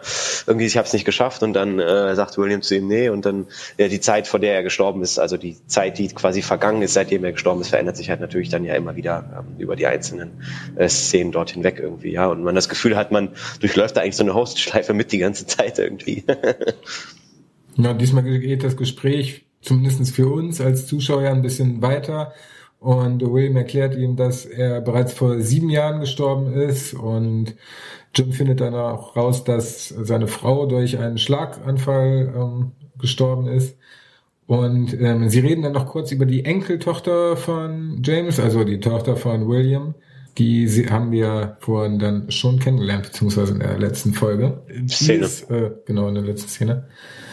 Und ja, wieder kommt es dazu, dass James sich bereit fühlt, äh, nach draußen zu gehen und nicht mehr in diesem Bunker eingeschlossen sein möchte. Aber William äh, muss ihm da offenbaren, dass er offenbar noch nicht bereit dafür ist. Ja, er würde gerne seine Frau flachlegen, Whisky trinken und keine Ahnung, was er alles machen will. Und dann wird er aber schnell wieder auf den Boden der Tatsachen zurückholen. Habt ihr mein Haus schon fertig gemacht? Okay, lass los, hier, dies, das. Ja, und, und, und William weiß eigentlich die ganze Zeit, dass er wahrscheinlich in dem Haus wohnt und sich dann Schweinlenz macht. und dann zur, zur Kopie von Jim immer die ganze Zeit sagt, ja, ja, irgendwann kommst du in dein Haus, irgendwann kommst du schon in dein Haus, ist klar. Was ich aber ziemlich geil fand, ist, als äh, der Jim dann sagte, dass es ja im Prinzip das Nee, er meinte ja genau so, dass er meinte, äh, ja, dann bin ich ja mit Sicherheit auch nicht hier in Kalifornien, sowieso. Und dann meinte äh, William zu ihm, äh, wenn du es nicht erkennst, ist es dann wichtig? Das fand ich einen richtig geilen Satz. Ja. Den hat er, ähm, glaube ich, bei der Ankunft in Westworld gehört. Also zumindest war es im Englischen derselbe Satz. Im Deutschen vermutlich auch. Die erste Staffel habe ich nicht mehr so im Deutschen im Ohr. Stimmt. Wie ein Host ist Das stimmt. Das stimmt. Ja. Naja, und offensichtlich ist ja ähm, James in der Szene bereits sieben Jahre in diesem Loop, beziehungsweise ähm, wird versucht, dass sein Bewusstsein in einem Host transplantiert wird. Transplantiert, ja. Und Transferiert. transferiert und es hat nur sieben Tage gedauert, bis er sozusagen wieder erste Macken hat und damit nicht bereit ist, sein ja, Leben fortzuführen draußen, weil das seine Haltbarkeit immer nur sehr gering ist. Von Leben fortführen würde ich irgendwie auch irgendwie nicht sprechen, da habe ich ein Problem mit, ehrlich gesagt. Weil ich meine, es ist ja nicht der, es ist ja trotzdem nicht der gleiche Mensch. Also es ist ja sozusagen nur, Naja, wieso? ja, Ein- eine Kopie. äh, doch Ja, wenn er sich darüber bewusst, ja, ah, ich weiß nicht, das ist ja, ich finde, das hinkt noch ein bisschen irgendwie. Also ich finde, das wäre schon so direkt, kann man das sagen. Ja, Also meiner Meinung nach, wenn das Bewusstsein, ob es jetzt in dem Körper, den er vorher hatte, dem menschlichen Körper oder in einem seinem Menschenbild nachempfundenen Körper ist, ist doch egal, wenn das Bewusstsein exakt dasselbe ist. ja, wenn, aber das haben sie ja mit Sicherheit noch nicht geschafft. Ja, sie nähern sich ja an, haben sie gesagt, ne? Naja gut, aber äh, es ist ja nicht so, dass er, dass er so weit ist, dass er genau der Mensch ist, den er, der er vorher gewesen ist, sonst wäre er ja schon längst da, da wahrscheinlich rausgekommen und sie hätten äh, schon viel früher Erfolge erzielt. Nee, sie holen ihn ja nur nicht raus, weil er nach einer gewissen Anzahl an Tagen wieder kaputt geht sozusagen. Ja, aber was heißt denn kaputt gehen? Naja, dass er zittert, dass er sich dann nicht mehr bewegen kann, dass er verfällt Ja, ja, äh, sozusagen. Das wird ja in der letzten Szene, da können wir gleich nochmal genauer darauf eingehen, äh, erklärt, dass sein, sein Bewusstsein sich selbst abstößt in dem neuen Körper. Ach genau, sozusagen. ja, stimmt, du hast recht, ja. Genau, genau. Okay, ja, dass es so ist wie bei einer Organtransplantation und das Organ nicht angenommen wird vom Körper. Genau. So, so nach dem Motto. Ja, ja, ja, ja, ja. Stimmt, ja, da habe ich gerade gar nicht dran gedacht, hast du recht, ja. Stefan hätte da bestimmt auch noch was zu sagen, aber der ist leider wieder rausgeflogen. Deswegen lass uns doch in die nächste Szene nochmal mit Elsie und Bernard springen und dann ähm, steigt Stefan irgendwann bestimmt wieder mit ein und kann dann in der letzten Szene mit äh, James nochmal was dazu sagen. ja. So, nämlich äh, Elsie und Bernard sind ja noch in dem Raum und erkennen auf diesem Display ein komplett anderes Betriebssystem, was Bernard ja schon mal in der im Kopf von Peter Abernathy gesehen hat, als er ihn in der letzten Folge ja aufgepäppelt hat. Ja, genau, ne, das ist ja, ne, das sieht er halt wieder, das, was man halt äh, auch schon, äh, ich glaube, in der ersten Folge gesehen hat auf dem Tablet, ne? Ähm, und dass er die Verschlüsselung äh, kennt. Das wussten wir ja auch schon vorher, ne? Ähm, und er ja aber immer wieder irgendwie so zurückfällt und sich nicht im Klaren ist, äh, ob er jetzt schon mal hier gewesen ist oder nicht da gewesen ist, ne? Und er immer to noch total verwirrt ist ähm, und seine Erinnerungen halt irgendwie nicht ordnen kann. Ich glaube, sie nennen es, die Erinnerungen sind nicht indiziert, ähm, so dass er sozusagen nicht sagen kann, wann ist denn jetzt eigentlich zu welcher Zeit was chronologisch passiert irgendwie. Ja, er kann äh, definitiv nicht zuordnen, wann seine Erinnerungen äh, zeitlich zuzuordnen sind. Ja, genau. Und in dem Moment bekommt er dann ja auch wieder ein Flashback, wo er an der Konsole steht und äh, selbst etwas eingibt und er initiiert einen neuen Aufbau von etwas und dann sieht man, wie etwas Rundes produziert wird. Ob das jetzt ein Auge ist oder aber vielleicht auch das ähm, Gehirn, sage ich mal, was in dem Host sitzt, äh, weiß ich nicht, ich hatte nur Auge aufgeschrieben. Tja, Also- hat eine komische Farbe, das schimmert so komisch. Also, ich habe auch keine Ahnung, was das gewesen sein soll. Vor allem schwebt es ja auf sowas wie einer Säule. Ne? Welcome back. Ja, aber ja. Ja, ja, also ich glaube auch eher, dass es dieses Gehirn ist. Ich meine, wir hatten noch irgendwo mal vorher gesagt, dass sie da irgendwelche Sachen auch äh, dann kopie, kopieren und Kopien von erstellen irgendwie. Ähm, ach, wir hatten doch davon von, von irgendwelchen Platten oder irgendwas vorhin gesprochen. Was war denn nochmal der Begriff dafür? Mir fällt es gerade nicht ein, aber ich glaube auch eher, dass das äh, sozusagen die Gehirne sind und vielleicht sozusagen auch die, ja, die Kopien von, von, von menschlichen Bewusstsein oder beziehungsweise nicht Bewusstsein, äh, sondern von menschlicher Persönlichkeit irgendwie. Das ist ja auch noch was äh, in dem Gespräch mit aufgegriffen wird, dass sie hier etwas nachbauen, was aber nicht denselben Code hat wie Hosts. Dann könnte es vielleicht genau das sein, was Delos, also der Host in seinem Kopf hat, nämlich das Bewusstsein von dem Menschen. Ja.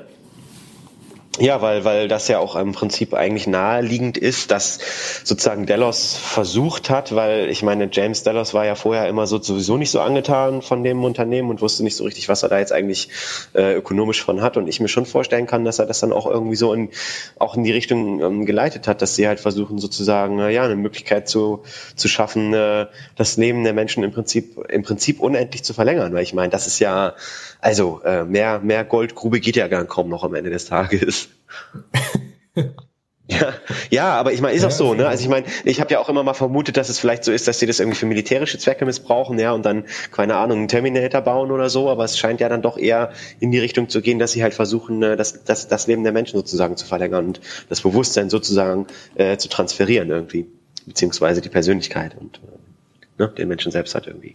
So, und im Endeffekt würde das dann dem Rätsel der Sphinx noch einen weiteren kleinen Part hinzufügen, oder wie? Ja, schon. Hätte ich jetzt auch so.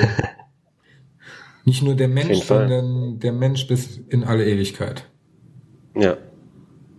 Mhm. Ja, und Elsie will ja dann, äh, hatte ein bisschen Hummel in den Arsch dann, ne? ja, sie hört ja, glaube ich, etwas hinter ja. einer weiteren verschlossenen Tür, hinter die sie dann auf jeden Fall schauen will. Bevor sie das tut, kommen wir dann aber noch zu einem letzten Loop von James Delos und dem mittlerweile Man in Black, beziehungsweise William Old Willie. Ja, ich finde es halt einfach krass, wie er da reinkommt, weil man ihn halt so gar nicht kennt. In, in, sozusagen in, ich meine, er hat zwar seinen schwarzen Anzug an, aber er hat halt nicht seinen fucking geilen schwarzen Hut auf, ja. Und äh, so kennt man ihn halt noch gar nicht irgendwie halt von vorher, ne? Also das ist das erste Mal eigentlich, dass man ihn so sieht. Auf der Abschluss nee. war nochmal. Genau. Ja, okay, aber das war kurz, glaube ich. Also in der Situation nee. ist es. Nee? Ja, man sieht, ich meine, die erste Folge fängt da so an, dass er da äh, erstmal so seine Klamotten findet und vorher erledigt er schon Leute und äh, geht in sein Zimmer rein, wo die Kiste mit seinen Sachen drin steht und so weiter. Da hat er ja auch noch seine ja. Festivi Festivitäten abzuhaben. Ja, nein, nein, nein, aber jetzt im Prinzip sozusagen in Anführungszeichen außerhalb des Parkes. Ja, so, ja. Ne? Also ich meine, wir wissen ja jetzt, dass es nicht außerhalb des Parks war, sondern also man direkt hat ihn so da drin. Bei 30 Grad außerhalb des Parkes zu einer gewissen Zeit noch nie gesehen. Ja. Dankeschön, Manu. Also hast recht sozusagen. Ja, siehst du, das wollte ich hier nochmal, das wollte ich hier noch mal kurz festhalten. Ah, ich finde diese Szene, ich finde die so krass, hey, weil ja, das ist halt sozusagen dann irgendwie äh, der, der wievielte Versuch, der 149. Versuch, glaube ich, irgendwie äh, den, äh, den, den James Dallas da zurückzubringen und, und äh, man merkt halt richtig, wie der MLB quasi sozusagen über den Punkt drüber hinweggekommen ist und gemerkt hat, dass es das eigentlich alles scheiße ist, was er da eigentlich macht und was sie da machen, das Leben der Menschen zu verlängern. Ähm, und er dann sozusagen einfach da reingeht und äh, naja, ihm das scheißegal ist, ob das der 149. oder der 150. Tag ist, sondern ihn einfach fertig macht. Also anders kann man es ja gar nicht sagen. Er macht ihn einfach nur fertig. Ganz kurz, das ist der 149. Versuch, wobei er mittlerweile 35 Tage stimmt. durchgehalten hat. Gen genau so rum war gerade ja. ähm, rausgeflogen, deswegen kannst du dann auch gerne noch mal was dazu sagen, Stefan, äh, zu der Frage, ob du das als Leben ansehen würdest, weil äh, da waren Olli und ich uns uneinig. Weil meiner Meinung nach ist, wenn das Bewusstsein in einem Körper ist, wäre das mein, oder finde ich, ist das ein Leben wie vorher, weil das Bewusstsein ist ja vorhanden. Und der Körper. Hm. Ich kann mir das so schlecht vorstellen, weil es ist so ungreifbar irgendwie. Das ist so ein, Ach, ja, ich, ich finde, du hast ja irgendwie schon recht, vor allem ähm, zum, zum Zusammenspiel mit dem anderen Argument, das du da gebracht hast. Ähm, oh ja, du hast eh Stefan gefragt. die Antwort, ja, ich, Antwort dieses, ja, ich finde, nein, ich finde diese Frage einfach super interessant. Wir müssen vielleicht mal, keine Ahnung, hier irgendwie einen Psychoanalytiker dazu holen oder so. Naja, grundsätzlich, ähm, ja, spielt es für mich schon eine Rolle, ob das jetzt ein funktionierendes Ding ist oder nicht. Äh, und dadurch, dass wir hier eindeutig noch in so einer Experimentierphase sind, ähm, wo wir dann auch noch mitkriegen, dass der sich immer wiederholt und so weiter. Ich meine, der kommt ja nie über einen guten Monat hinaus, sag ich mal. Und äh, bis dahin ist er dann halt wieder, wird er gewiped und ist dann irgendwann weg. Gewiped? Ähm. Stefan, geil. Ja, stimmt. Ja, so nennt man das in der IT. Oh Mann, früher, bei Counter-Strike hat man früher Slash Kill in die Konsole eingegeben. so, daher ist es für mich, ehrlich gesagt, bin ich da auf Ollis Seite, dass das äh, in dem Stand, wie wir ihn kennengelernt haben, nicht äh, irgendwie etwas ist, was sich äh, Leben nennt. Ja, ja, also in dem Raum, in diesem eingeschlossenen Raum, keine Frage, dass da lebt er ja er lebt zwar, aber in Gefangenschaft und kann da nicht wirklich viel machen. Aber wenn sie so weit wären, dass sie, dass er länger als 35 Tage, also wenn er drei, vier Jahre leben könnte und dann einfach nach außen gehen könnte, wäre es für mich schon wert. Also wenn mir jetzt jemand sagen würde, du, also entweder du stirbst morgen oder wir versetzen dein Bewusstsein in einen Host, der deinem Körper ähnelt oder ein Abbild dessen ist und kannst dafür noch fünf Jahre weiterleben, würde ich sagen, klar, haut rein ja, also ich genauso. Also es ist schon richtig, die Grenze zwischen, also es ist glaube ich nicht so einfach eindeutig zu sagen. Das ist, ist, ist nee, überhaupt Grenze, nicht, überhaupt nicht. Das ist total verschwimmt. ja, und ich meine, und ich meine, er sagt ja, William sagt ja auch zu ihm in der Szene, dass er halt maximal ein bis zwei Jahre lebensfähig ist, wenn sie ihn jetzt rausschicken würden. Ne? Aber äh, er halt jetzt quasi langsam so ne, seine Ansicht halt einfach gewechselt hat ne? und äh, äh, ja einfach sieht, okay, äh, Menschen sollten nicht ewig leben. Das hat irgendwie dann doch schon alles seinen Sinn und Zweck, so wie es die Natur vorgesehen hat, offensichtlich. Ja. Mit den Worten äh, aus Jurassic Park, die, die Natur findet ihren Weg. Bingo! Ja, richtig. Aber war jetzt der große Plan dahinter wohl, dass sie einfach ähm, damit rauskommen wollten, dass der Chef von dem Ganzen quasi dann irgendwann, nachdem er Jahrzehnte lang wahrscheinlich tot ist, ähm, dann nach außen hin irgendwann mal wieder präsentiert werden kann als äh, richtiger, ja, richtiger Mensch, als äh, funktionierender alter James Delos, äh, um entsprechend, sage ich mal, nach vorne zu preschen und zu sagen, okay, wir können das jetzt machen, wir können eure Geister in Hostkörper saugen und ihr könnt auch weiterleben. Oder weil das ähm, ja, ich weiß gar nicht, ob die das darauf ausgelegt haben, unbedingt das dann unter der Menschheit zu verbreiten oder dass James Delos, der in der letzten Folge schon gesagt hat, dass ihn das gar nicht interessiert äh, in, in der Zukunft sozusagen, dass William ihn damit überzeugt hat, um zu aufzuzeigen, hier, es gibt eine Möglichkeit, dass du weiterlebst und gar nicht in zwei Jahren stirbst, sondern dass du endlos leben kannst. Und ich glaube, das wäre ein überzeugendes Argument für jemanden, der im Sterben liegt, nochmal in ein Projekt zu investieren. Das stimmt. Quasi ein oh, Totschlagargument.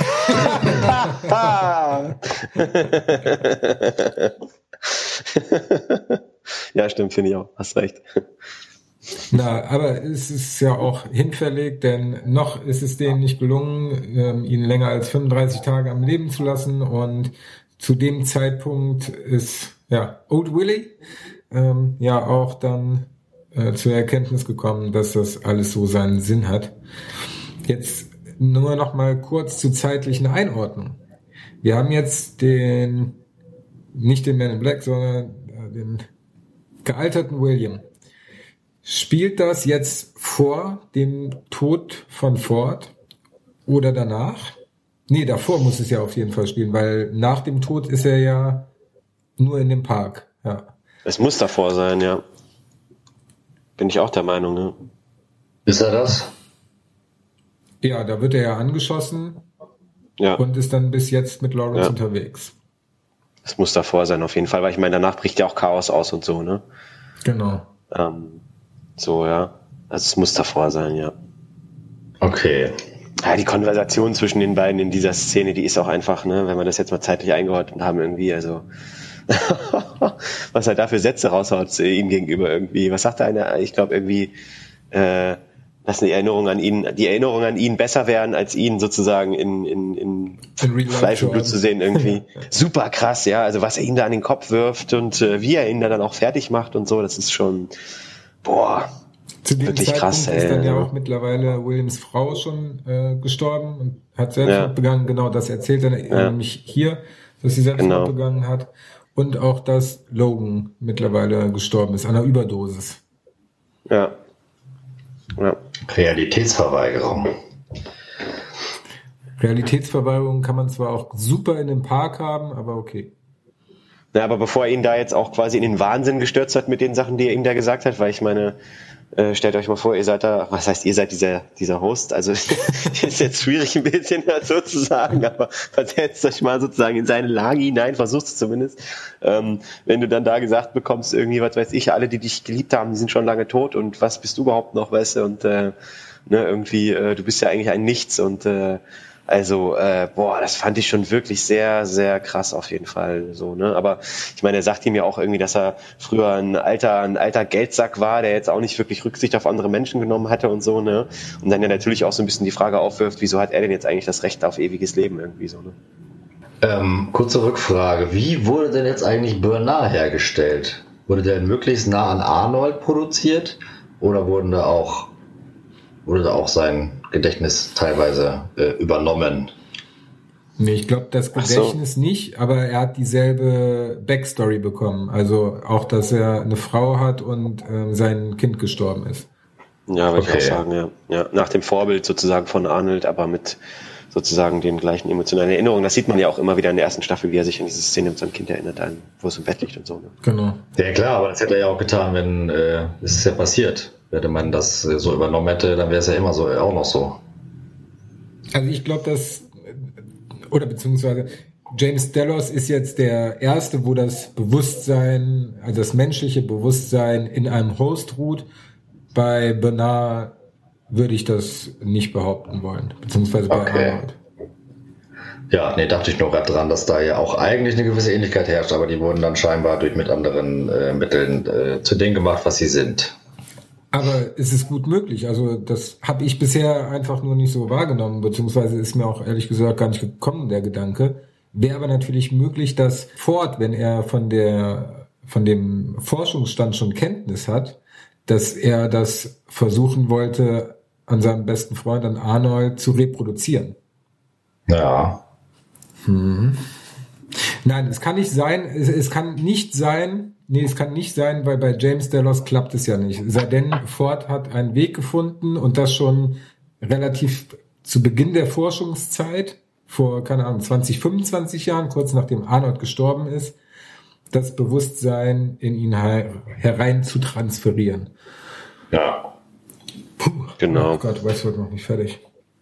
Ja, das macht wirklich teilweise echt. Äh, man kann sich da gut, man kann sich da gut verstricken. Also um zur Szene selbst zurückzukehren, ist es ja so, dass, dass, dass es offensichtlich so war, dass, dass vorher er am wievielten Tag gerade war, am 35. Tag er ja noch stabil war, bevor jetzt im Prinzip der ähm, Old Willy da rein ist äh, und ihn destabilisiert hat irgendwie, ne?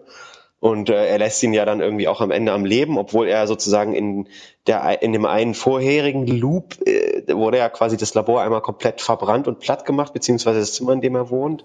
Genau, ne? Und er sagt ja dann so kann ich ganz kurz einhaken? Das fand ich nämlich auch noch irgendwie total bescheuert. Warum setzt man das ganze Labor in Brand und ja.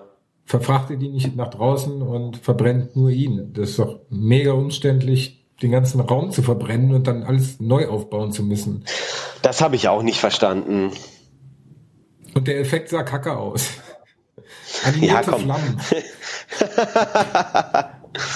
Naja, auf, auf jeden Fall lässt er ihn ja dann, dann am Leben, um sozusagen seinen Verfall zu beobachten. Das sagt er ja dann noch zu seinem Mitarbeiter dann irgendwie, ne? Ähm, der schien ja wahrscheinlich die Panik in den Augen gehabt zu haben, ne? Ja. Wir sollten abbrechen, wir sollten abbrechen. ja. Ja. Naja, und das ja dann auch wieder ein Hinweis darauf ist, äh, wie das zeitlich einzuordnen ist, alles irgendwie, ne? Ja, inwiefern?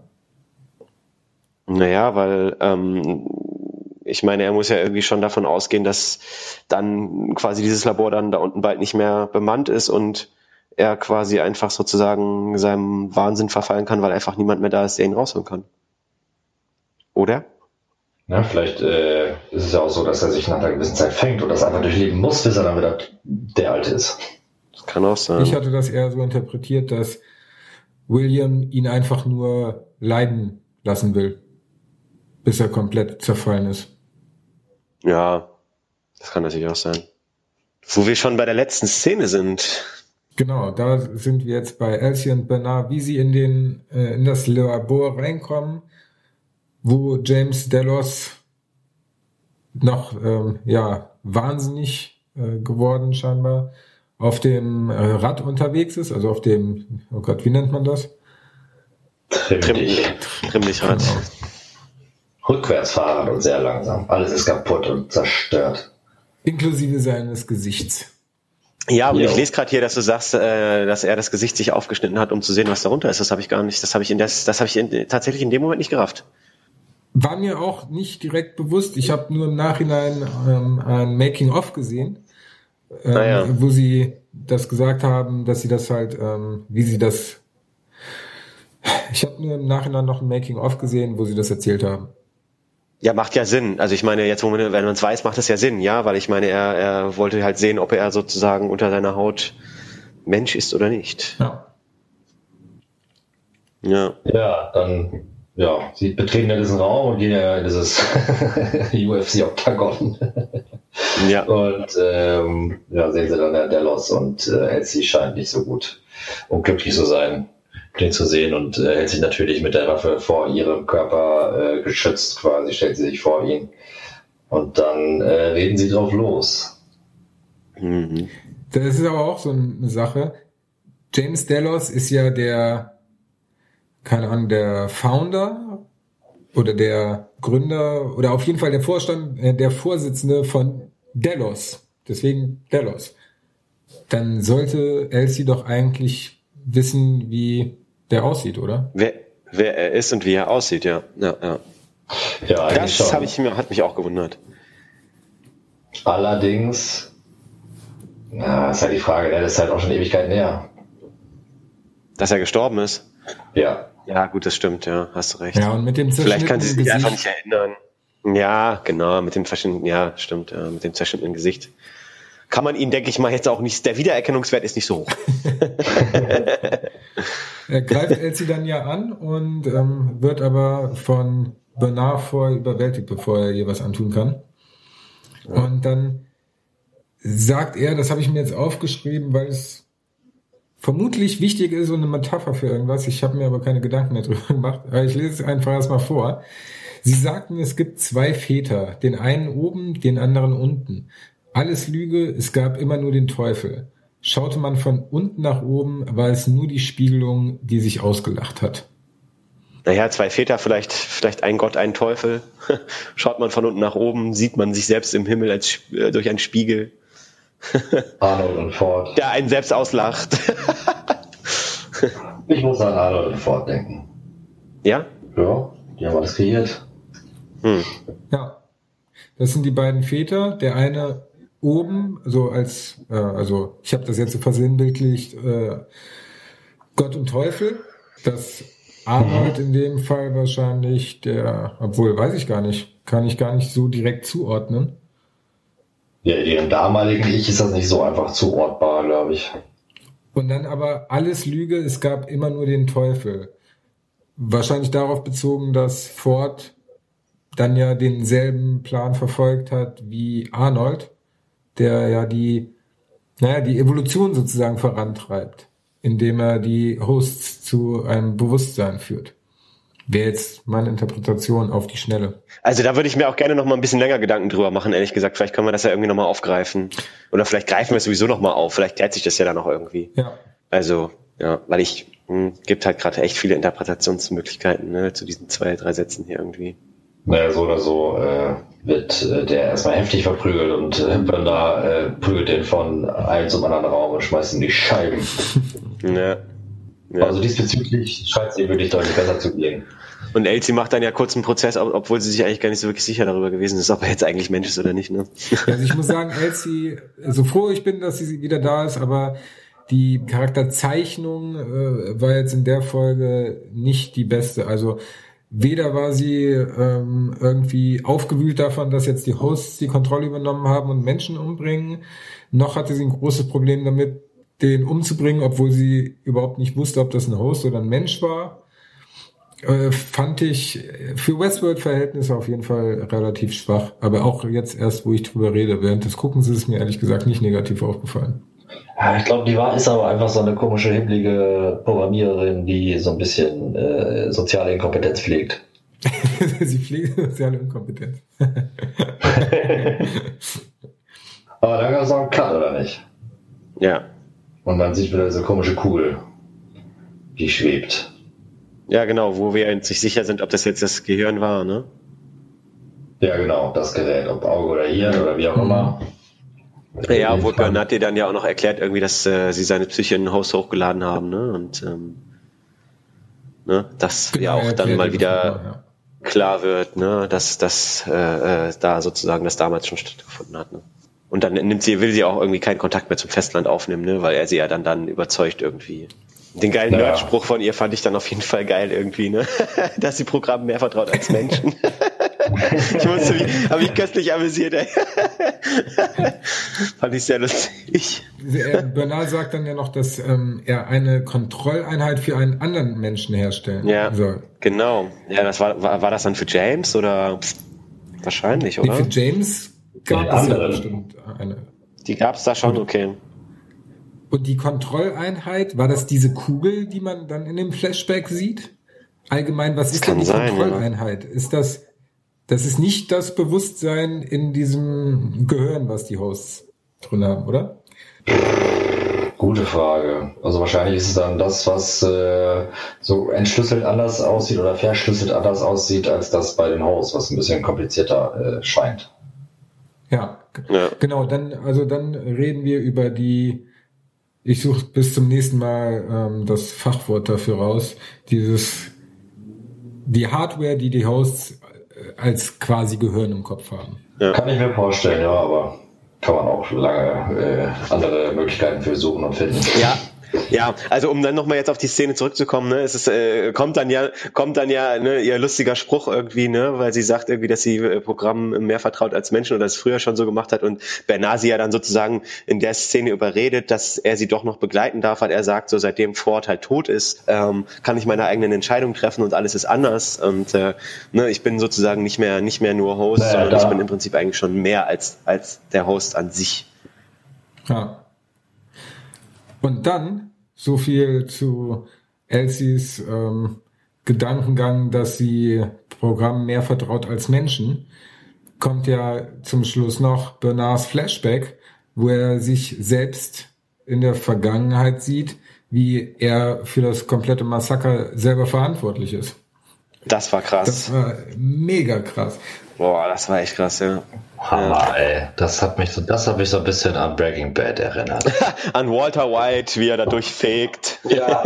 Bingo. Ja, ohne Scheiß. So diese, diese, ja gut, Entwicklung kann man das ja in dem Fall nicht nennen, aber einfach dieses bitterböse, äh, ohne Rücksicht auf Verluste. Und äh, er steckt ja erst diese komische Kugel ein und äh, stellt sich zu dem, sag ich mal, auf dem Catwalk befindlichen Kittelmenschen und äh, flüstert dann dem der Drohne, die neben ihm steht, quasi irgendwas ins Ohr und auf einmal geht's Ja. ab. Naja, und ich finde das ehrlich gesagt auch eine ziemlich krass geile, großartige schauspielerische Leistung, weil ähm, man hat ihn so, so den Charakter hat man ja vorher eigentlich noch nie gesehen, in, in, so boshaft und so, weißt du, also ähm, fand ich schon ziemlich geil, muss ich sagen. Also da war ich beeindruckt von.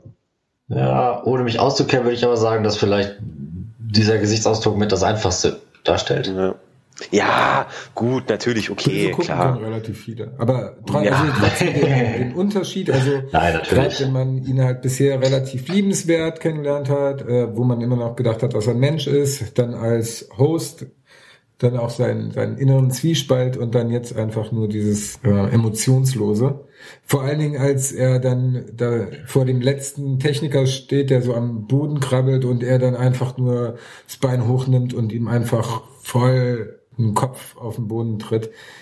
Ja. Vor allen Dingen auch der Sound dazu war echt böse. Ja. Ja, als hätte er irgendwie, als wäre der ganze Raum danach rot gestrichen worden. Ne? Also das, Der Sound war echt böse und am Ende äh, töten sich die Drohnen ja dann irgendwie auch alle noch selber. Ja, scheinbar bis auf ich einer, der dann noch halt auf Elsie losgehen kann. Das habe ich nicht so richtig verstanden, warum jetzt irgendwie, ehrlich gesagt. Keine Ahnung, um Spuren zu verwischen, aber warum lässt man dann noch eine leben? Ach, ich weiß Ich nicht. glaube, das war auch eher nur für den Effekt, dass Elsie dann noch ähm, einen Host erschießen kann oder einen Drone-Host. Ach so, also keine inhaltliche Bedeutung, sondern mhm, ja. Wie, wie gesagt, äh, Ja, Vielleicht ja. bewährt es uns eines Besseren. Ja. In der nächsten Folge, die wir dann auch wieder natürlich besprechen werden. Hoffentlich nicht mit ganz so vielen technischen Störungen wie heute. Das wäre sehr schön. Bleibt uns eigentlich nicht mehr viel zu sagen, außer dass ihr uns natürlich ähm, gerne schreiben könnt unter westworld podcastwebde Folgt uns bei facebook.com slash der Westworld Podcast oder twitter.com at westworld-host. Natürlich gibt es alle unsere Folgen auch auf westworld-podcast.de direkt auf iTunes oder bei allen anderen möglichen Podcatchern, die es so gibt. Ähm, genau, schreibt uns äh, Feedback, Fragen, alles. Ihr, über iTunes-Bewertungen würden wir uns natürlich sehr freuen, da unsere Sichtbarkeit das ein bisschen erhöht. Und ansonsten bleibt uns eigentlich nichts zu sagen, außer bis zum nächsten Mal und einen schönen Tag, schönen Abend oder wann ihr uns sonst immer hört. Howdy, Freunde. Macht's gut. Ciao.